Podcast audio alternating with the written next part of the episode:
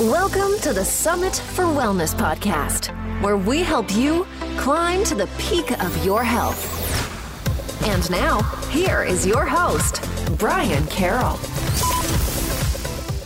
Have you ever had an injury that has prevented you from doing the things you love? Or maybe that injury stops you from doing everyday tasks like walking around or even driving. When we are in a position that we aren't used to being in, it can challenge us physically, mentally, and emotionally. And it can be tough to figure out how to handle these situations. We aren't taught how to work through mental sabotage. We either have to figure it out on our own or have someone else help guide us through it. What's up, everyone? I'm Brian Carroll, and I'm here to help people who have an injury or illness that holds them back from enjoying the outdoors. And today we will be talking all about psychology. Specifically, the focus is on sports psychology and how to keep your head in the game when things aren't going the right way. But these same principles can be applied in all areas of life.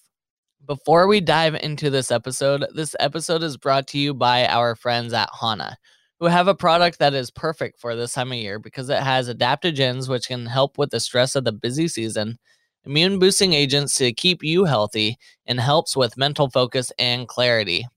I had the founder of Hana on the show back at episode 26, and the way they source their ingredients is absolutely amazing and one of the best in the industry. So to learn more, go to summitforwellness.com slash Hana.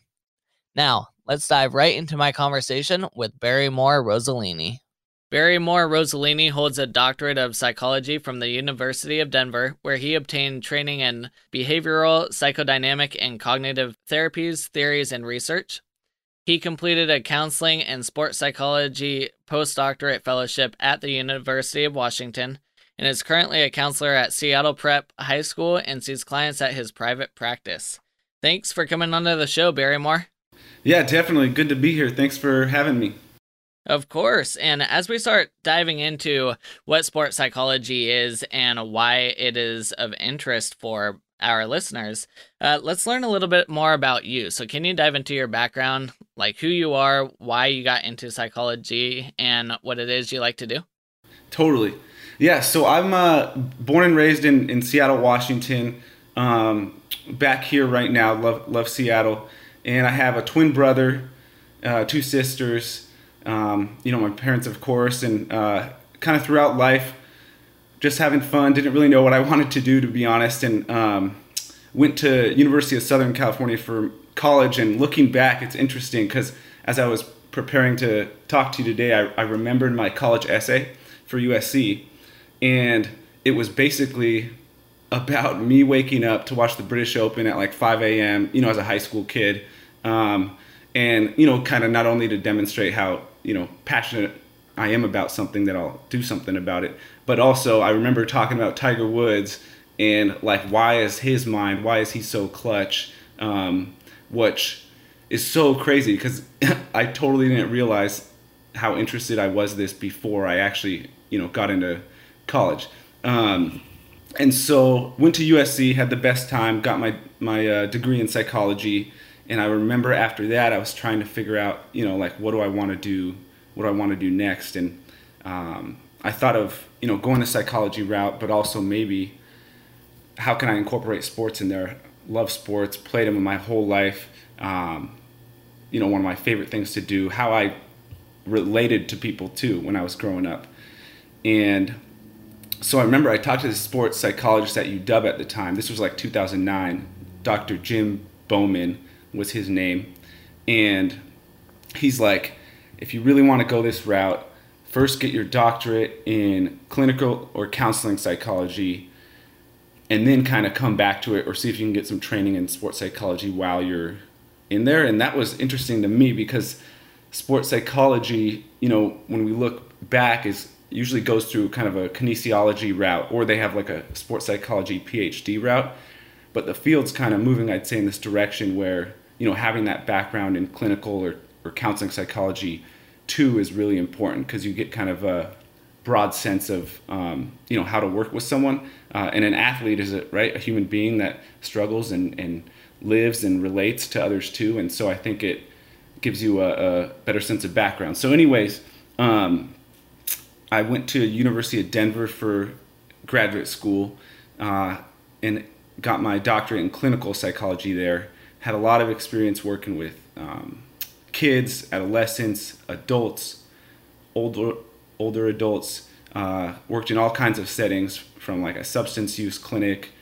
Uh, worked with a neuropsychologist helping with like ADHD type testing, um, and worked with a lot of started working with young adults more and more. I'd say as I went on, and uh, once I almost finished up my doctorate, I went to Washington State University, the counseling center for my internship. So that's like the last year of your doctorate. And there, um, you know, of course, working with, with college students there, anxiety, depression, relationships issues, bipolar, you know, all sorts of kind of clinical issues there. Uh, I was like, dang, like, how do I get back into, you know, sports psychology? And when I was at Denver, I had taken a couple classes throughout that um, my time there uh, and learned a lot from some great professors there. Um, but hadn't had as much direct experience as I would have liked in, in sports psychology. So started calling, just like cold calling, every sports psychologist I could find, really, uh, and ended up finding that out that there was a postdoctoral fellowships that you could apply to. So I applied to the one at um, University of Washington, which was incredible. I remember waking up being like, please, like, how am I going to figure out what's next for me? Because uh, this was right around when I was finishing up my internship, and all of a sudden on like job posting, like it said UW, University of Washington, sports psychology postdoctoral fellowship, and I was like, boom! I got. I applied like 20 seconds later. I was like filling out the application, um, and ended up getting it. So at UW, I was working with athletes uh, in terms of counseling. Also, I was doing evaluations for ADHD, learning and dis- disabilities for, for new student athletes coming in there. And I also got to teach this sports psychology, sports psychology class with uh, my supervisor at the time, Dr. Cassie Pasquariello. Um, and so that was an incredible experience. And then kind of moving forward, I was like, again, like, what do I want to do, right? And I ended up realizing I wanted to try out and, and see what it was like to have my own private practice.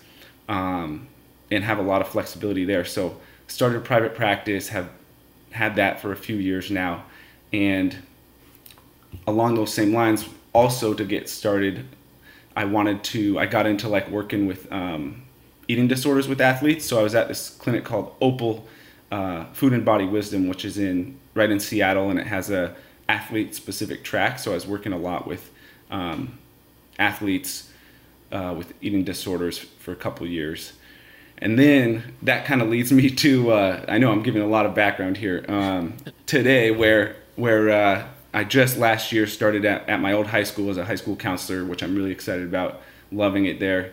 And then I also have my my private practice where I work with um, some athletes, but also some some general uh, members of general population as well.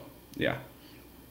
And you had mentioned that uh, for sports psychology, it's the athletes are still people as well. So is there much of a difference between sports psychology and just regular psychology? Good question. Uh, I mean, I think there's some some similar things. Of course, we all experience, right? Anxiety or maybe feeling down, relationships, um, of course. But I think sports psychology, there's like a unique culture within the world of, of sport that that is a little bit um, different. You're relating to a coach, right, in a different way, um, or maybe your teammates. Uh, but some of the concepts still still apply and are the same. So right in sport, maybe there's an insider outsider um, type group culture, which is the same. Um, you know, in a in a group, in group, outside of group. You know, in high school, for example. Um, but I think there are a lot of unique concepts specific to sport, which make sports psychology a bit different. Uh, for example, you know athletic identity you are spending all your time and energy for a long long period of time doing one specific thing and you're pushing your body and, and uh, mind to, to the maximum right? In a lot of other areas you might not be doing that. Um, there's also this idea of you know transitioning in and outside of sport which um, you know can be really hard right? If, if you're uh, someone who's played for forever and ever and then all of a sudden you have to leave the sport due to injury or on your own terms, that's going to look a little bit different, I think. um, than you know a general a member of the general population that's not not an athlete.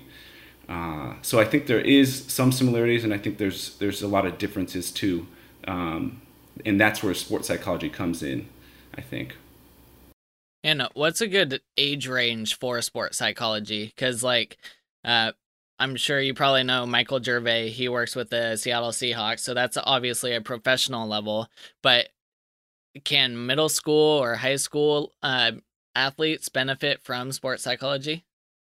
Totally, totally. I think uh, it's it's coming more and more to the point where the earlier the better in terms of teaching sports psychology skills. Uh, and and really, when we talk about sports psychology, it's like you know, how do we understand and work with the mental world in sport?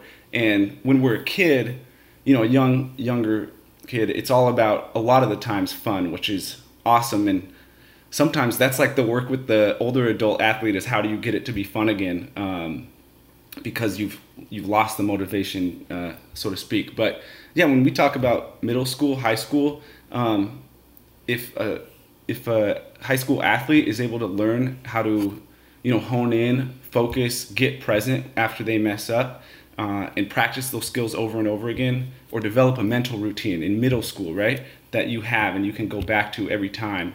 Uh, if we do that as a, you know, a middle schooler, we're going to be so much better in the moment if something comes up um, down the road than if we start that, you know, age 25 when we're in in um, you know the professional league or, or college, right?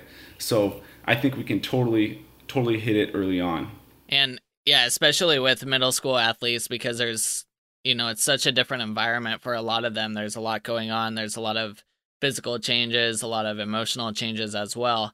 Um, it could be a really great time to start working through some of that so that they're able to uh, put more focus into their athletics and be able to start to excel at that as well. For sure. Yeah. I think, I mean, it can definitely help um, you know improve performance, but also uh, you know improve aspects of, of their their life as well and how we deal with right adversity. So I think it's there's transferable skills, I guess is is what I'm trying to say. Um, but it's interesting because at the same time, if we're a young athlete, let's say middle school, high school, we're teenagers, right? And um, at that time, have you ever heard of that like psychological term, imaginary audience? Mm-hmm. So, um, so basically, it's this idea, and it, it comes up most often, I'd say, in, in teenagers that everyone's like looking at you, that all the attention is on you. Um, and so, you know, if we have a pimple or something, that's a, a good example. Like, oh my gosh, everyone's looking at me. Um, I'm going to be humiliated. Uh, but so, so it's at a time where we're so focused on what what people are thinking of us, basically, and yet, like, in terms of sports psychology, that's a huge um, idea to to work through and, and be able to perspective shift is making it not so much about what other people are thinking and more about focusing in on whatever the task at hand is. And so it kind of is interesting that, um, you know, one of the hardest things I think to, to teach is that kind of perspective shift. Uh, and yet it comes at a time if we're teaching it to adolescents where they are so focused on, on what others are thinking of them. Does that make sense? Yeah, that's actually a really interesting point because I remember back in my athletic days thinking that everyone's, you know, staring at you and watching everything you do, and if you screw up, they're, you know, they're gonna see it. So how how do you work through that? How do you teach people that people aren't just staring at you twenty four seven, and that you should be focused on the task at hand instead of what others are thinking? Definitely, that's that's a that's a really good question. Uh, and it, and it's tough. I mean, I remember someone who, who was you know so focused on you know the, the color of their socks and and I swear like um, that it was affecting their performance because they were worried about you know what the the other people were thinking of them. Um, and I guess to to work through it, I think it all starts with awareness, right? So I might have a whiteboard sitting with a you know younger or older athlete and say you know what's the pre- precipitating event or the thing that they're worried about oh, I missed a shot, and then everyone's looking at me, let's say. And then we kind of, on the whiteboard, go through the their thought process. What does that mean? Well, they think X, Y, Z about me. Um, and then, okay, what, and then what does that make you feel, right? So it's almost like a cognitive behavioral way of looking at things. and really breaking it down. And so maybe they say, "Oh, I feel humiliated," and then breaking it down further, what does it make you do or want to do? Withdraw. I I want to sell myself out of the game. You know, for example. Um, and so just seeing it and being aware of it, and right, a lot of times the the um, young athlete might be like, "Oh my God, it's it's so much more." This is ridiculous. Like I can't believe I thought that just from someone looking at me a certain way, right? Or uh, missing a layup, and all this stuff happened that I took myself out of the game. Uh, and the the other thing is, um, I think just over and over again, talking to the the athlete about what's useful, right? It's just not useful to focus on um, what other people may be thinking or feeling if you want to be good at what you're what you're doing. So when it comes to like distractions like that, almost like the internal ones, it's almost less about like blocking it out per se and, and more about uh, how do we focus in on, on the next important thing and, and what I'm doing.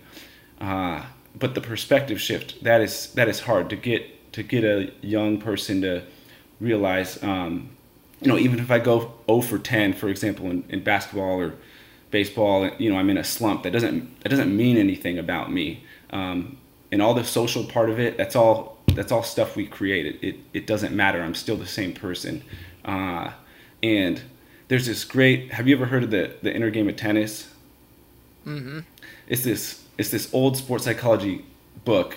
I can't remember if it's the 70s, somewhere around there, but it's kind of gaining traction again. I, I would say, uh, and and there's this one example where where basically there's player A on one side of the court, player B on the other side of the court, and then the umpire, right? That's up in up in the chair, and, and um, he talks about uh, if player A hits it in the net, what's player B thinking and feeling, what's player A thinking and feeling, and right player B is like, oh, this is great, I just got a point. Player A might be like, oh my gosh, I suck. Um, what's wrong with me? You know, if if they're focused on making a dumb mistake, uh, and the umpire might say, if it hits the net or it goes out, right, like out, or it hit the net, and how can we take a step back and be more like the umpire, look at it objectively and figure out, oh, it went in the net, I got to bend my knees to get right to get it over the net next time. So, um, which is a lot more useful. So I know I went into a lot, a lot of uh, uh, a lot more detail there than, than probably you, you were looking for, but uh, that's that's a couple things. Okay, so let's talk more about distractions because back when I was in high school, you know, I didn't even have a cell phone until I was 16, and at that point, I only had 100 text messages a month available. So from a phone and social media standpoint, there was no distractions like that even available at that time. But now the kids nowadays, they're all over social media. They have they're connected to everything via their phones and they have all these other distractions available. So how do you work with these athletes to be able to set aside these distractions while they're playing and to be able to focus at practice and in games and not think about their phone all the time? Totally. Yeah, I'd say right now uh, teens are spending so so much time on on social media and phones, and it can definitely be distracting. And I mean, there's a lot of research linking it to um, you know amount of hours used, correlating with you know mental health type issues. Uh, not to mention, let's say you know they are worried about their performance, and then someone writes something on social media. If you know maybe they're more of an elite athlete, that's even more. Um, kind of distracting or, or might impact how they're doing. So uh, when it comes to uh, you know a, a, teenager, a young athlete though, and, and how do we work with them? Uh, I think it's it's about you know talking with them frankly about is this useful to you and in, in your sport if we're if we're talking specifically about sports uh, and you know they might say at first, well, yeah, like I like to have something to do after, and it helps me connect with people. And uh, but if if they say, well, dang, like I'm on the court during practice, and all I can think about is texting this person or looking at Instagram or whatever it is, um, right? Then they hopefully will realize, whoa, that's that's not useful. I'm I'm not here for my team. Uh, and a lot of times, if an athlete really really loves their their sport, that's what's gonna take priority. Uh, usually at, when I'm you know, working, I, I don't see that as much where where a athlete is wanting to get on their their phone or, or things like that. um, specifically with sport, but more more so generally. You know, that's constantly what they're doing outside of school uh, or their sport, and that's where it's like you know they might be feeling disconnected and they're trying to connect maybe through this artificial means, which is you know social media, um, rather than per se right in person, and that can really affect I think someone, especially if they're all they're seeing is all these great things that are, people are posting, right? Um, so coming back to your question, I really think talking about the usefulness of using the social media for you know and how it might affect your ability to perform if you're focusing on that stuff uh, and you know ideally the athlete's going to realize okay this stuff isn't helpful how do i reduce how do i uh, cut down? And, and if they once you have buy-in that's where you can start to right put limits on it but if it doesn't come from them right if a parent's like hey you, you need to do this or, or i say immediately going into a session hey you should cut down this look on your phone app and, and you know cut it down usually there's a lot of resistance there at, at first. I think there's got to be buy-in. Do you have to show them how it can be distracting for their performance?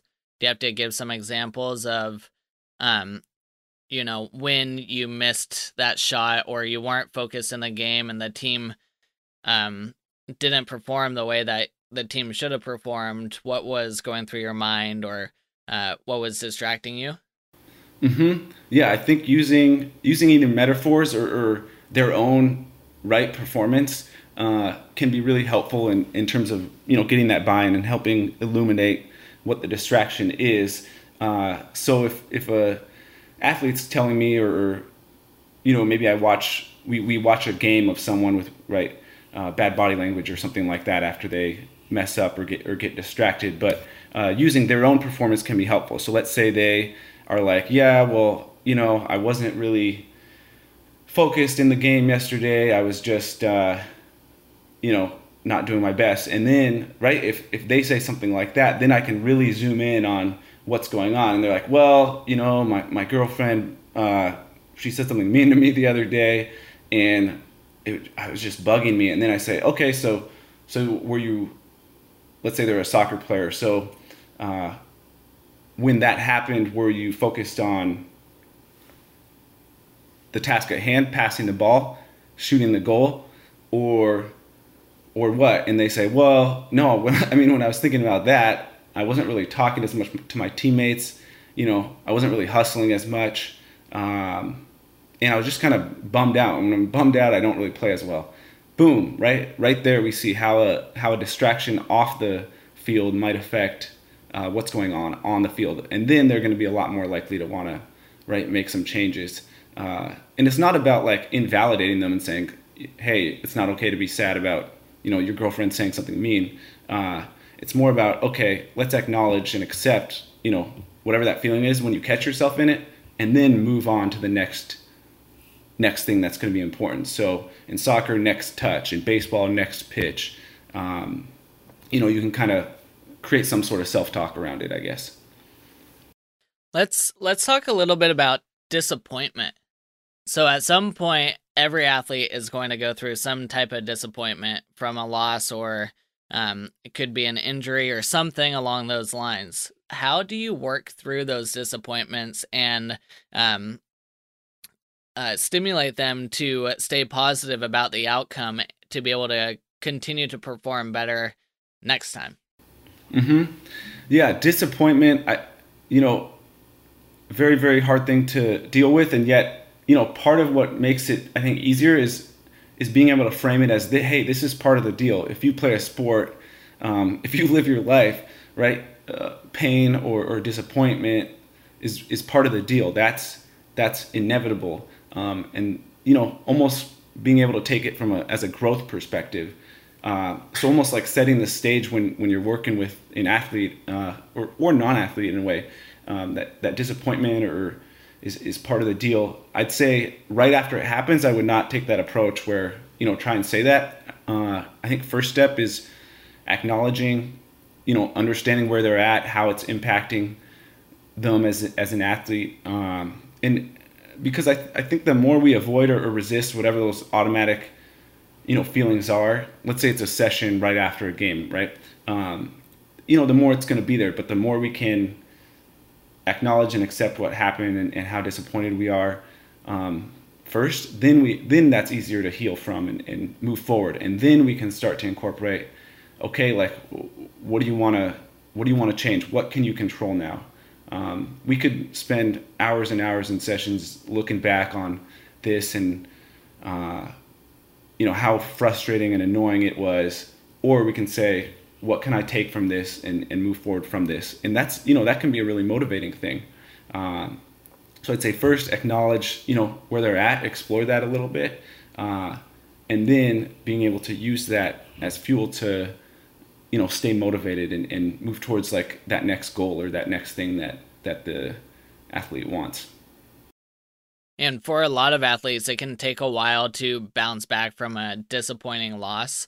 Um, but I work a lot with um, wrestlers, and a lot of times they'll have tournaments where they have four to five matches per day, and um, they could have a couple days of that, and they only have a few hours in between each match. So when someone is in like a tournament setting where they have to bounce back quickly, what are some strategies that they can use to be able to let go of the match they just lost or the game they just lost and come back um, ready for the next match or game. Mm-hmm. Definitely, and and so to work with that again, like a quick uh, how I'm not sure how long you know you have between between those matches, but a quick hey man this sucks right um, acknowledging wherever you're at I, I think is useful and taking a few breaths you know processing it uh, and then kind of shifting your focus towards okay, what what can I do for next my next match? And I and I think being able to have the perspective, you know, which you probably heard a, a lot of, okay, even though I'm 0 and 1, right? Let's just say I lost the first match and the second match, being able to bring it back and say I'm 0 and 0. I'm 0 and 0 every single time. What do I need to do next? Um, is is huge because otherwise, if we're how do I put it like uh, coming from mentally like that we're at a deficit that doesn't that doesn't feel good usually. But if we say hey i'm 0 all i can do now is control what's next uh, that's really really important. So getting back present right you can you can do that mentally through you know cognitively um, and i think having some sort of right routine maybe it's uh, breathing for for five minutes or, or, two minutes even right? Just taking taking breaths being mindful of, of your breath um, taking that time to take a step back, and then some sort of mental cue, right? So saying to yourself, all right, all I control is all I can control is what's next. Who do I want to be, you know, on the on the wrestling um, floor right now?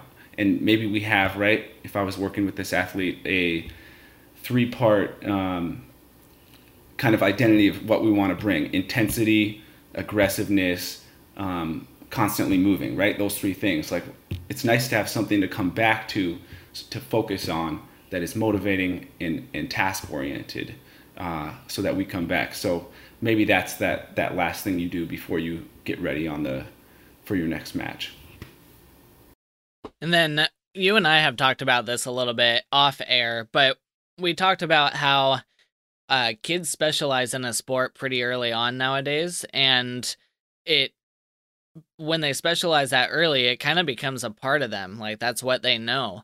And so when they come to uh, uh, having an injury of some sort that could potentially be career ending or even take them out for a year, um, it can really put a number on their spirits and them because it's like they lost part of themselves. So how do you walk through injuries, especially when it's so ingrained in someone that this is part of who they are? Yeah, injuries are are so so hard for for an athlete, and coping with them is very very difficult. And you know, just imagine, right? You're you're playing a sport, uh, playing an instrument, right? Um, for let's say 20 straight years of your life, and you're putting all this time and energy in it, and everyone you know sees you as right the gymnast or the French horn player or the soccer player, uh, and that's really what you see yourself as, and you and you think you're going to go the next step and the next step and, and be professional and realize your dreams, and then you tear your your ACL, right? And just put yourself in that in that position there. Um, and man, like what what would go through your head and, and your mind? And a lot of times it's like, oh my gosh, right? I'm ruined. You know, maybe some expletives there. Like this is the worst. How am I ever going to come back from it? Right? This this automatic shock. Um, and you know, many athletes might not know themselves so much outside of sport. Uh, so it's a it's a big big blow just immediately. And then to make matters worse, right? Let's say eight months down the road, the doctor says initially it's going to take eight months. You realize, hey, it's not progressing nicely. Now it's going to be another four months, and it's like, oh my gosh, you know, how do you stay motivated? And your spot might be taken, right? Someone, let's say you're you're you're playing football, someone immediately steps in right to where you were in your position and will start playing. So there's that piece to kind of cope with psychologically. Uh, and maybe the coaches are giving less attention to the injured athlete, or the, the athlete might start to feel like less less of a team, um, less part of the team. And, and let's say that athlete, you know, socially connects mostly on the team. Then there's another element there where they might feel alone um, and disconnected. And so that's a lot, a lot of um, different ways that it, it can impact us psychologically. And so starting there is, is the key, like processing what happened, what does this mean to you, um, how is it affecting you, I think is the, the best kind of first step in terms of working with something like that. Because again, right, if I go with like, hey, well, there's lots of positive aspects of injury, that's like, you know, that's like a telling a depressed person, hey, just just be positive and everything's gonna be okay. It's just right. It's it's not workable, um, and it's not validating, and so exploring it for a little bit and then being able to ideally move towards okay um, how do i who am i outside of sport right we start to learn that if we're injured for a extended period of time. So you do get this opportunity to explore other aspects of our identity um, connect socially maybe with people who are outside of our sport practice mental skills right? That's a big one. Um, you can actually have time to you know practice them.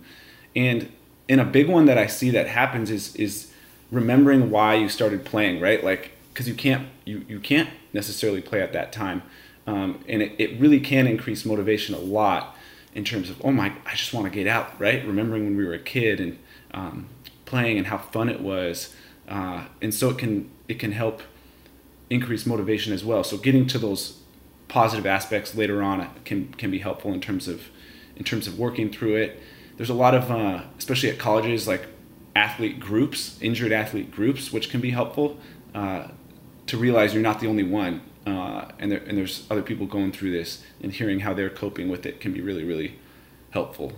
Yeah, the initial um, reaction after an injury definitely can can be extreme. It kind of reminds me of the Seahawks player. I forget which one it was last year that they got hurt on their first day back. And as they're getting carted off the field, they flip off the coach, and that was their reaction. Oh, yeah, or um, Thomas. Yeah. Yep, that's right, Thomas.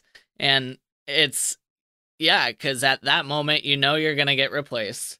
And then on top of that, you know, not only do you have the the time that it takes to recover from the injury, but then you also have the time that it takes to get back to, you know, first string if you ever get back to first string because you have to be better than the people that are starting now. So it's a long recovery process and there's a lot that goes into it.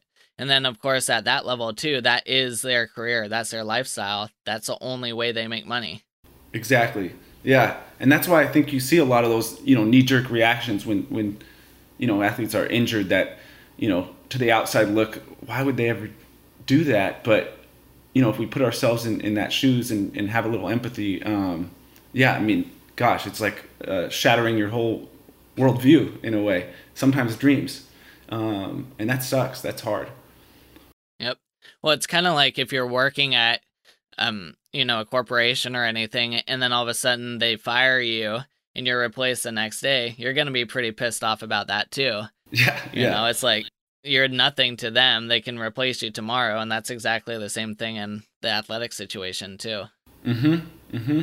Exactly. So let's talk about parents' investment in their child playing sports, because it a lot of times it seems like there's always at least that one parent that is more interested in the sport than their child is and it's like they're pushing um really hard for their child to be successful and it kind of takes the fun away from the kid so how do you communicate with kids to play the sport for themselves and not just for the accomplishments and expectations that their parents have for them mm-hmm that's a that's a really good question uh, and and it's hard because ki- i think kids you know growing up, generally, right, we want our parents to be proud and, and we don't want to disappoint them. And, and that creates a lot of right pressure and expectation. And even if a parent doesn't directly, right, say something or not not in super overly involved. There might be these kind of signs that the kid picks up on right? Kids are perceptive um, and and feel that pressure. So how do you separate from that? You know if i'm if i'm working with uh, you know a student athlete getting getting them to talk about and explore their own right feelings and, and love for the game so that we're, we're focusing more on the intrinsic motivation first is important. Uh, and can help make a shift but also talking out loud about you know what's it like on the field when your parents are doing this or what, what do they want for you right? So um, exploring that and, and the key there is, is not like telling them what they should be thinking or feeling or giving advice, but just reflecting back what they're saying about their right parents' perceptions and, and certain behaviors because it's almost like I'm holding up a mirror to the to that uh, student athlete so that ideally right they can see this in the mirror and realize hey my perceptions are different from my parents how can I t- right take some of that autonomy away uh, and the other piece that that is big i remember the so the University of Washington women's soccer coach, I think she must have just stepped down recently, but she was the coach for like twenty something years. Lesle Gallimore is her, her name. And when I was at UW, she was giving this talk about failure, and and she was saying how um, she had this promising career, you know, going towards I think it was law maybe, but what she really wanted to do was was become a soccer coach. Like that that's where her passion lied. And she was really worried about disappointing her parents because you know stable career was this law direction. Soccer not sure if that would work out right? And um, she was talking to a therapist ironically at the time who said like and I, this always stuck with me like ultimately if you if you are happy and, and it shows in who you are and what you're doing the parents are going to jump on board. And that always stuck with me in terms of you know for for a young athlete you know how how do you get that intrinsic motivation do the things the way right you want to do you know in your sport? And i ideally parents are going to jump jump right on when they see that. Even if that means let's say they don't want to play the sport in the mo- anymore if that's what truly is going to make the the kid happen you know ideally right the parents going to jump on board um, but it, but it's tough it is it is tough because uh, there is all those pressures from from parents, spoken and unspoken, for these young young athletes. Well, let's start wrapping things up. You already gave a couple examples of different ways that um, athletes can start working through different mental routines, but can you give us a couple more examples? Yeah, totally. So, yeah, routines take many many different shapes and forms because you could do a mental routine, a longer one right before a performance, or before a free throw, even right, a specific thing, or in response to a mess up, right, um, to get you back on track, to get you back present. And so, let's say um, basketball, you're, you're taking a free throw. It's important to incorporate like mental and and physical aspects within to the routine. So, one might be, you know, after working with the athlete and figuring out what works best for them. Okay, we dribble three times, we take a breath, right? One a, a deep breath, and we would practice that together. And then there's some sort of mental cue or self talk. Um, let's say nice and smooth, right? Let's say that's like the motion that that we want for the uh, free throw, um, and then you know, and then they go for it and shoot it. So right, we have physical, um, mental with with the breath, and also the self talk, um, and then you kind of go for it. And self talk's interesting because you can use right uh, more feeling oriented self talk like you got this or uh, you're the you know you can do this you know encouraging type self-talk or more task oriented which would be like um, you know in a way nice and smooth as both but uh, could be elbow in right? Uh, would be a task oriented type cue and you got to figure out what works best for the athlete that that you're working with. Um, another type of routine might be you know of course in, in a batter's box right? Or, or uh, baseball player going into the batter's box, we usually see a lot of these right physical routines. Uh, but something there might be right on your on your shoe, um, in the sole, or on the little I can't remember what it's called, um, the tongue I think it's called. You flip it up and, and maybe you've written on there some little uh, thing that helps motivate you. So uh, FFF, you know, family, friends, focus, or, or family um, and focus, or something like that and so that kind of brings you in the moment you take in the crowd let's say you, you right you do a little circle um, you pick up the bat three practice swings visualize the next pitch uh, that could be right that could be kind of your your routine um, a pregame routine right maybe you spend once you do your uh, layup line right in, in, in basketball for example or tennis you're, you're hitting hitting balls back and forth then you go to your you know bench. You spend one minute breathing.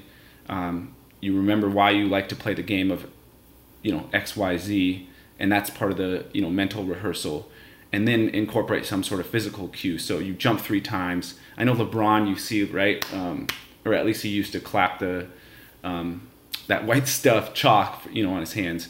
Um, and then you, and then the last thing you might do, focus on what you want to bring to the game that day. Uh, you know, intensity focused, uh, being a beast on the boards, let's say, um, if it was basketball. So there's so many different ways that, that you can incorporate a routine. I know I, I read this one article about Michael Phelps, you know, Olympic swimmer, and the night before matches, sometimes he would he would black out his goggles, right, and, and just lay there and, and imagine all the different types of ways, right? If something went wrong on a turn, how would he how would he get back um, into the position that he needs to be? Uh, so imagery can play a big big part in a routine as well. Awesome. Well, those are great different uh, types of routines. So, so, thanks for sharing that. And then totally. my final question for you is: Do you have a morning routine? And if so, what is it? Do I have a morning routine? I would love to have a, a more well developed morning routine. Um, so I would say right now, personally, I'm, I'm still working through figuring out what's going to work best for me. But the, the kind of routine I get, I'd say I'm in the middle of developing. I, am going to be honest, it's not it's not there yet. Um, is waking up around six six fifteen, uh, getting out of yoga mat, doing stretch kind of a few yoga stretches, twenty push-ups, 20 sit-ups right so it's not like a big it's not like a big exercise thing or anything like that um, then making some coffee drinking the coffee uh, showering and then going about right going about my day. So it, it, that's a really small one. That's what i'm hoping to get to. I'm, I'm not there yet but uh, gosh everything i've read everything i um, have heard and, and what i want to do is develop that morning routine. So not there yet though. Do you do any like mental preparations as well? Mental prep for me that's and maybe I maybe I gotta switch it to my morning routine, but that's something I do at night. Um, mm. Is is right before you know I'm laying in bed. What I try and do is take stock of the day. Um, what are the moments that right brought me joy, right, life giving mom- moments per se. Um, what are the ones that that weren't so good? Uh, and then what can I do? What do I want to do to be better the next day? And and uh, it's not even that I always think of the the right thing that I want to do better. It's just the idea of committing to wanting to be better the next day. Uh, sometimes I include some sort of like gratefulness. What are the you know top things that I'm I'm grateful for? But for me, it helps kind of center myself a little bit before I before I go to bed. Awesome. Well, Barrymore, where can people find you? So best way to find me, uh, my website. So it's uh, www.barrymorerosalini which is P-S-Y-D, um, dot com. And, you know, that has a little bit more about me and my private practice and probably the best way to yeah find me, reach me, contact me would would be through through my website. And for the private practice, is that all in person, or do you do it uh, online as well? That is that is in person. Every in person. Sorry. Every once in a while, I'll do kind of a phone consult or things like that, but but in person generally.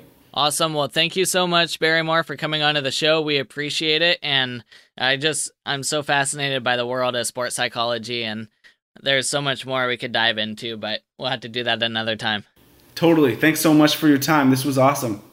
How the human brain and mind works is something that has been fascinating me more and more. And this episode only touches on a couple things that can be a distraction for people.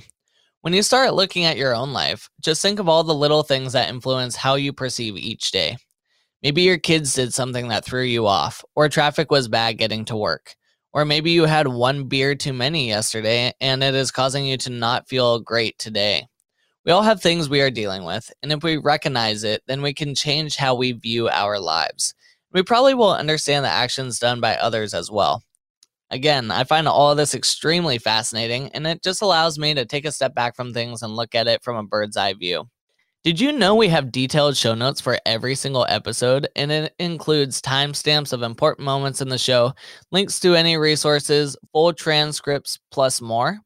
If you are like me and listen to podcasts while doing other things, then it can be hard to remember all the neat little details from an episode. So if you want a refresher from any episode that we've done, go to summitforwellness.com slash the episode number to view that specific episode. So for this episode, you can see all the show notes at summitforwellness.com slash 89. When I first started in this industry, I would give clients an extremely rigid and detailed plans of actions to help them achieve their health goals. But you know what I discovered? Most people failed at following the plan. Why is that, you ask? Did the program suck? Well, on paper, the program was exactly the steps they needed to feel better, but the plan wasn't realistic enough for people to follow. You can't go from the couch to a marathon overnight, and it is better and more realistic to take baby steps and work on changing small habits one at a time and making sure they stick, which is exactly what we do in our health programs now. We help you to make lasting habit changes that will make you feel better without falling off the bandwagon. So if you are tired of the yo-yo diets and want to make lasting changes, visit summitforwellness.com slash ready. Next episode, we are going to focus on type 2 diabetes and strategies to navigate a complex disease. Let's go meet my guest, Dr. Nikki Steinberger. I am here with Dr. Nikki Steinberger. Hey, Nikki, what is one unique thing about you that most people don't know? In the early 80s, I followed the Grateful Dead for a couple of years, and it was a very family feeling bonded, transformational experience. I actually am not familiar with that. C- can you talk a little bit more about what that is? So, um, the band, the Grateful Dead, which doesn't exist anymore, mm-hmm. but um, back in the day, the Dead toured all over the country. And so we would have vans and cars going from the East Coast to the West Coast, staying multiple people in hotel rooms, you know, selling food at shows and tie dyed shirts, and then going into the show, which was two, three hours, and dancing our butts off, um, taking some fun psychedelics, and having a great old time. It sounds like a great time. Wow. Well, what will we be learning about in our interview together? So, we are going to dig into mindset in a fairly deep way and create that bridge between mindset and health, mindset and type 2 diabetes. Take a look at how different mindsets can produce different results for folks. So, we can open up that idea and have choice. And what are your favorite foods or nutrients that you think everyone should get more of in their diet?